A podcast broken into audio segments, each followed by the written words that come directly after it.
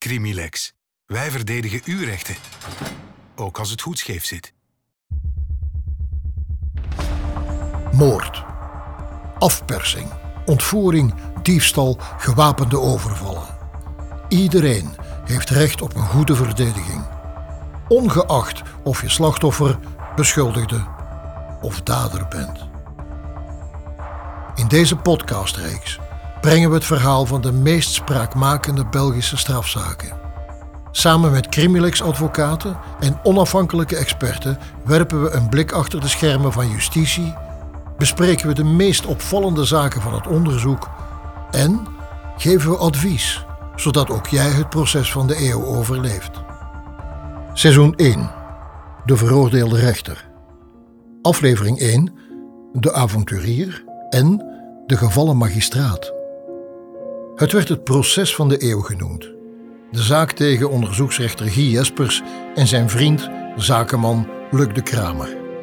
Samen met Jackie van Rentergem, bankdirecteur Hedwig Bundervoet, advocaat Jean-Loup Verhagen en Rosanne van Laren stonden ze terecht voor verschillende feiten zoals heling en diefstal. Jespers en de Kramer stonden samen ook terecht voor poging tot moord op de vrouw van Jespers. Maar enkel Jespers stond terecht voor moord op zijn vrouw.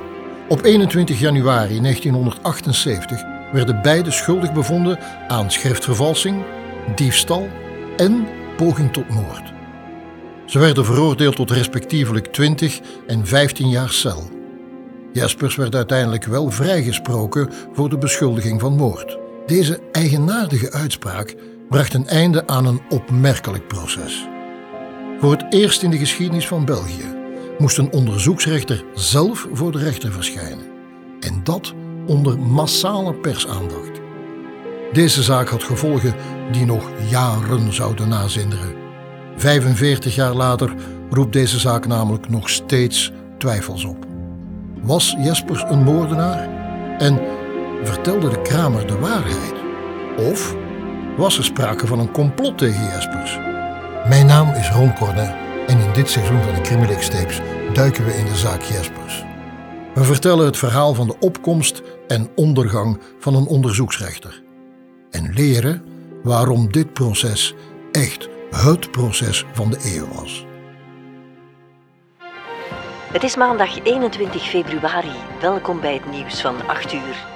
In Gent heeft de politie gisteren tijdens een routinecontrole 20 miljoen frank aan juwelen, goud en effecten teruggevonden in de koffer van een auto. Het gaat om het gestolen fortuin van het echtpaar van de Nijnde Ledoux dat enkele weken geleden gestolen werd uit een bankluis.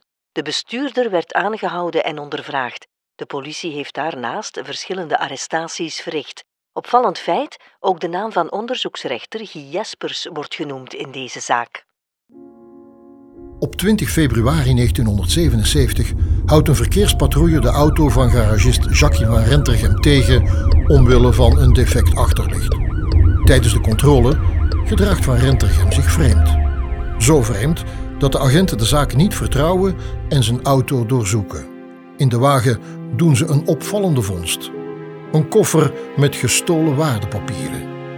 Waardepapieren die eigendom zijn van Maurice van den Hende en kort daarvoor werden gestolen uit een bankkluis. Van Rentergem wordt gearresteerd en ondervraagd. Tijdens die ondervragingen klinkt steeds weer dezelfde naam: Jespers. Maar wie is die Jespers? Aan het woord is Gust Verwerft, journalist en auteur van in totaal vier boeken over deze zaak, zoals onder andere Het proces Jespers en Beschuldigde sta op. Jespers was naar het schijnt, zegt hij, of wordt verteld, een uitmuntend leerling. Vooral in het van buiten leren van, van stof. Dus ja, in dat moment stond dat in de bourgeoisie hinder in, in Gent, stond dat mooi. Om iemand in de magistratuur te hebben, het zij dokter of iets in die aard, dat is al het minste dokter of chirurg. Dus daar begon hij inderdaad in de magistratuur. In meteen verstande dat hij eerst advocaat geweest is, wel te verstaan, enkele jaren. En dan is hij verkozen tot substituut, ja, en zo verder en zo verder. Die carrière viel vooral op door de snelheid waarmee die carrière ging. Ja, het was een man voor alle kringen natuurlijk. Hij kon zowel in de hoogste kringen als in de laagste kringen zich goed bewegen. Daarmee was hij 20, 30 jaar op zijn tijd vooruit. Dat was toen ondenkbaar wat die man deed. Hè? Het zo vlot omgaan met iedereen. Hij was altijd zeer goed gekleed, zeer goed gecoiffeerd. Hij rook altijd lekker. Wat je van die onderzoeksrichters destijds niet kon zeggen. Dat waren eigenlijk perkamenten die daar zaten, mummies.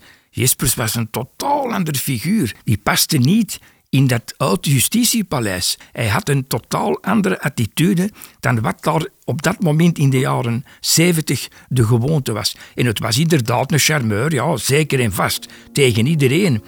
Uh, of hij dat altijd meende, dat weet ik niet. Maar hij had inderdaad, wat dat betreft, zijn zwakke kanten. Maar of het altijd van hem uitging, dat weet ik niet. Jespers was een charismatisch man. Hij ging zeer joviaal om met de betrokkenen en journalisten. Hij had de reputatie om als onderzoeksrechter niet in een ivoren toren te zitten. Hij was rijk, welbespraakt en viel in smaak bij vrouwen. Jespers genoot van die aandacht, werd aangetrokken tot glorie en vertoefde in milieus waar hij beter was van weggebleven. Het was daar dat hij Luc de Kramer ontmoette. De Kramer was een garagist. In de vrouwen van Jespers, zijn wittige echtgenote, want dat moet je een onderscheid niet maken, was daar ook klant. En als dusdanig kwam Jespers daar ook wel een keer om olie te verversen of iets dergelijks. En daar is al een zekere kennismaking gekomen. In de Kramer heeft dat onmiddellijk ingezien. Ik kom hier, hier komt hier een magistraat, zelfs een onderzoeksrechter, hier bij mij. Soms in die vrouw. Hij heeft die vrouw proberen te, te charmeren ook en zelfs proberen te verleiden. Daar staan bewijzen van. Dat is niet gelukt. Maar het feit dat hij op die manier een voet binnenkreeg in dat gerechtsgebouw, heeft hij gretig aangenomen om eh, Jespers als een etiket te gebruiken, als een dekmantel. Om overal te zeggen, oh, maar ik kan dat regelen voor u. Hè? Ik, uh, ik kan dat regelen met mijn vriend uh, Jespers. Die stond dus ook dicht bij de politiediensten, de Kramer. Met zijn malafide handeltje in te ruilen voor het, tip, het. Hè. Hij trachtte zich altijd te infiltreren in loesje zaken om het dan achteraf eventueel te verlinken. Hè. Dat was een van zijn broodwinningen. Maar dat was dus de kramer. Een man die iedereen kon overtuigen van alles en nog wat. Niemand zou meer stofzuigers kunnen verkopen hebben dan de Kramer of u gelijk wat, moest dat vandaag gebeuren. Die man werd verkozen met de meerderheid van stemmen in gelijk welke functie. Een man die tot werkelijk alles in staat was. Alhoewel, ik heb er contacten mee, ik had ook persoonlijk, ik heb ook in de gevangenis bezocht en zo. Blijf ik toch zeggen dat hij eigenlijk geen kwade jongen was. Hij, al bij al stak daar een, vorm van goedheid in. Een slecht begrepen goedheid hij maakte zichzelf wijs dat hij dat eigenlijk deed voor de goede orde. Voor zichzelf niet, maar voor de anderen. En dat is het drama geweest van de Kramer. Hij geloofde zichzelf. Het kapotte achterlicht en de vondst van gestolen waardepapieren leidden uiteindelijk tot een zwaardere beschuldiging: moord. Jespers was getrouwd met Rosine de Sutter. Tijdens de ondervragingen van Van Rentergem en de Kramer over de diefstal verklaren beide dat Jespers zijn vrouw vermoord zou hebben. Goedenavond, het is zaterdag 27 juni. Welkom bij het nieuws van 8. We starten met de hoogtepunten van vandaag. Gisteren overleed Rosine de Zutter, de vrouw van onderzoeksrechter Guy Jespers. Haar lichaam wordt nog onderzocht door gerechtsdokters, maar vermoedelijk stierf ze door verdrinking in bad. Het was een warme dag en Rosine de Sutter kwam thuis van een tennismatch. Ze was doodmoe en kreeg van haar man nog een glaasje champagne voor ze in bad ging. Ze viel in slaap en verdronk. En dat terwijl de kinderen thuis waren. Het werd toen afgeschreven als een jammerlijk ongeval.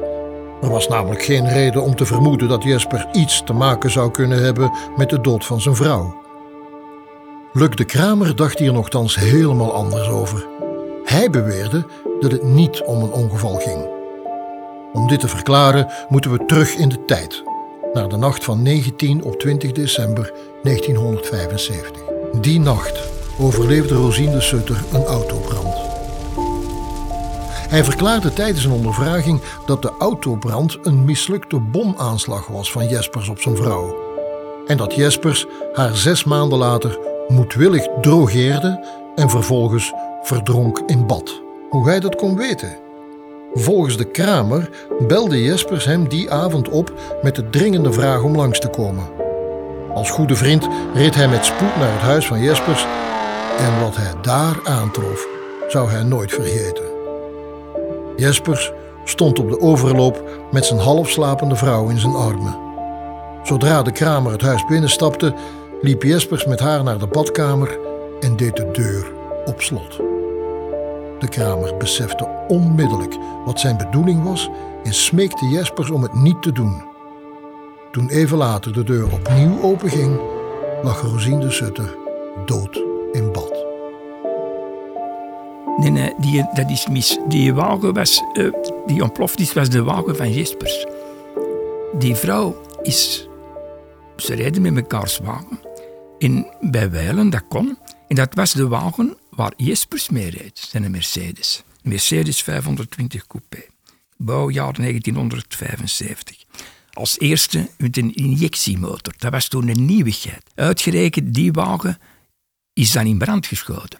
En daar is zeer weinig geruchtbaarheid aan gegeven, ook in de media destijds. Want de invoerder van die, van die Mercedes is daar voor tussen gekomen om die publiciteit te vermijden. Want dat zou een fiasco geweest zijn. Een van de allereerste injectiemotoren die bij de eerste proberingen al zou ontploffen. De Kramer zou daar een bom in geplaatst hebben. Maar dat zou dan moeten gebeurd zijn ergens in een, in een andere garage, die bij hem, in een autobox. En wat blijkt, dat kan niet. Je kunt die deur, die is te smal om een deur open te doen om daar een bom te leggen. Ten eerste, die bom, er is geen bom ontploft, hè, want die brand, dat brandblusapparaat, getuigen in de straat weten dat, is toen de vrouw vertrok, s'nachts van bij haar minnaar, hm, naar huis reed, is die wagen, is met de starten, zijn er van die blauwe vlammetjes uit. uit dat, dat, getuigen hebben dat gezien. Het was geen ontploffing. Die vrouw is gestopt, onmiddellijk, is uitgestapt, heeft haar koffer nog uitgeladen. Op de hoedenplank lag haar tennisraketten, haar kledij, dat is allemaal er allemaal uitgehaald. En dan hebben de omstaanders de wagen bij mij in het midden geduwd. Hè. En voilà, dat was dat einde verhaal van die wagen. Er is verder niks gebeurd. Die ontploffingen, dat is een verhaal van later. Die explosie, daar komen we dus later nog op terug. Maar Jespers werd er wel van verdacht zijn vrouw te hebben vermoord. Die beschuldiging werd vooral in gang gezet door zijn schoonouders. Zij waren ervan overtuigd dat Jespers hun dochter vermoordde. Maar wat is er nu juist gebeurd? Gust vertelt het ons. Hoe men die jury ook samenstelde, daar hebben ze Jespers van vrijgesproken van die dood in dat bad. Omdat dat ook ten eerste door alle mogelijke dokters die toen aan het, bed, aan het pad zijn gekomen, letterlijk van die vrouw, die vastgesteld hebben en wisten, het was een patiënt, die chronisch leed aan een lage bloeddruk, aan insuline, aan tekort aan, aan suiker. Dat was toen, toen al, in 76, zomer 76, de heetste dag die ze ooit in Ukkel hadden meegemaakt. Uitgerekend die dag is die vrouw gaan tennissen, de finale van de club, tegen een meisje van 16 jaar en nog gewonnen ook. Ze was daar zeer fier over, maar ook doodop. Ze is doodop thuisgekomen. Op de tennis hebben ze gezegd op de Gantoise, Rosine, ik zou maar naar huis gaan, want je zit, je zit er nogal uit. Dus die vrouw is werkelijk naar huis gegaan. Zij heeft er dan, Jespers was thuis, heeft daar nog iets in, geschonken, uh, cava's of het zal wel champagne geweest zijn in die tijd, want ik zie niet Jespers cava drinken in de middens. En zij is in bed gegaan, voilà. Is dus niet meer uitgekomen. Hè. Het is haar zoon die even later, dat is nu zo stil, en mama heb, en ze lag in bed, mama slaapt in bed, is zij komen zeggen. Die, ook hier, de medische verslagen hebben bevestigd dat zij niet... Ver, zij is uiteraard verdronken, er is water in haar longen en in, in haar lichaam. En ze hebben het minst later dan nog opgegraven ook. Hij heeft daar niet, zoals het nog dan afgesproken was, laten cremeren, maar zich gewoon begraven. Op vraag van haar ouders. En dat is ontstaan, dat is zijn eigen leven beginnen leiden, vooral door de ouders van Rosine de Zutter. Dus die Rosine, zijn schoonouders, waren van enorm tegen hem. Omdat zij vonden dat hij niet de man was voor hun vrouw. In het begin natuurlijk wel. Maar gezien de levensloop en qua huwelijkstrouw en zo, het was wel wederzijds. Maar goed, die ouders wisten dat niet blijkbaar van hun dochter. En vonden ze dat dan niet de man. En ze gingen ervan uit van de gedachte dat hij die vrouw weg wilde. En voor hen was dat al een aanleiding om een brief te sturen naar de procureur-generaal om te schrijven, verdacht overlijden, wij verdenken er Jespers van dat hij mijn dochter heeft, heeft gedood. En zo is dat begonnen eigenlijk. Het proces Jespers is doordrenkt van intriges en mysteries. De spraakwaterval de Kramer gooit steeds olie op het vuur door meer te bekennen dan nodig en heeft zijn verhaal verschillende keren aangepast. Jespers heeft altijd aan zijn onschuld vastgehouden. Sommigen denken dan ook dat Jespers slachtoffer is geworden van een afrekening. Hij was namelijk als onderzoeksrechter belast met een dossier over de Sleutelclub, een geheim gezelschap van mensen uit hogere kringen.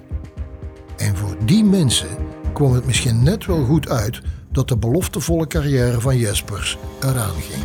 Er is een moord geweest in het clubje. Een hotel waar rendezvous gebeurden tussen betere kringen. Men noemde dat de sleutelclub. Waarom noemde men dat zo? Omdat de aanwezigen daar hun sleutel van de kamer achterlieten in een zak. Daar de mannen en daar de vrouwen. En als verrassing kon je daar dan een sleutel kiezen en die vrouw of die man was dan die avond of die nacht van u. Dat is de sleutelclub in Eeklo. En ooit is daar een vrouw gestorven. Door een raam gevallen of gesprongen of gesmeten naar Russisch model. Hij was die nacht van dienst. En hij zat dan meteen plotseling in iets waar hij misschien leven niet had gekomen. Want wie daar dan allemaal in die sleutelclub aanwezig was, moest natuurlijk ook verhoord worden. En daar zeggen velen, ligt de basis van de hitse die tegen hem is ontstaan. Hij wist van mensen iets, maar zij wisten stilaan ook van hem een en ander. Maar die sleutelclub is op dat proces ook niet aan bod gekomen. Dat was de randinformatie in de media. Hè? Want je moet weten, daar werd er wat over geschreven, over die zaak. Hè? En er was een, een loslippigheid tot in het ongelooflijke. Die sleutelclub, dat is een heel moeilijk geval. En wie was daar allemaal aanwezig? In de complottheorie zegt men bijvoorbeeld dat ook zijn latere vrouw daar in die sleutelclub aanwezig was. Hè. Gislijn Klinken, maar ik, dat is een naam die je dan valt, maar is dat zo? Ik weet dat niet. Ik zou die sleutelclub niet als, als element nemen, uh, als, als element van een sabotage of als element van een combine.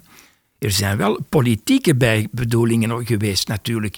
Er is de afrekening geweest hier tussen de gerechtelijke politie, de stedelijke politie en de Rijkswacht toen nog. Dat waren drie entiteiten die niet mekaars vriend waren. Hè. Die beconcurreerden eigenlijk elkaar, die drie diensten. En daar zit ook een element in van we gaan mekaars tipgevers verbranden. De ene wilde de Kramer verbranden, de andere wilde er Jespers tussenuit. Mogelijk is dat ook iets geweest. Er is ook het politieke, het politieke panorama in Gent van de jaren zeventig. Er waren maar drie politieke partijen toen. Hè. Gemakkelijk te onthouden, rood, blauw en, en geel. En die coalities die daar gevormd werden, ook dat, Jespers stond, was gekend als de man van de blauw, van de liberalen destijds die dan hun verkiezingsnederlaag hadden geleden, ook door zijn proces.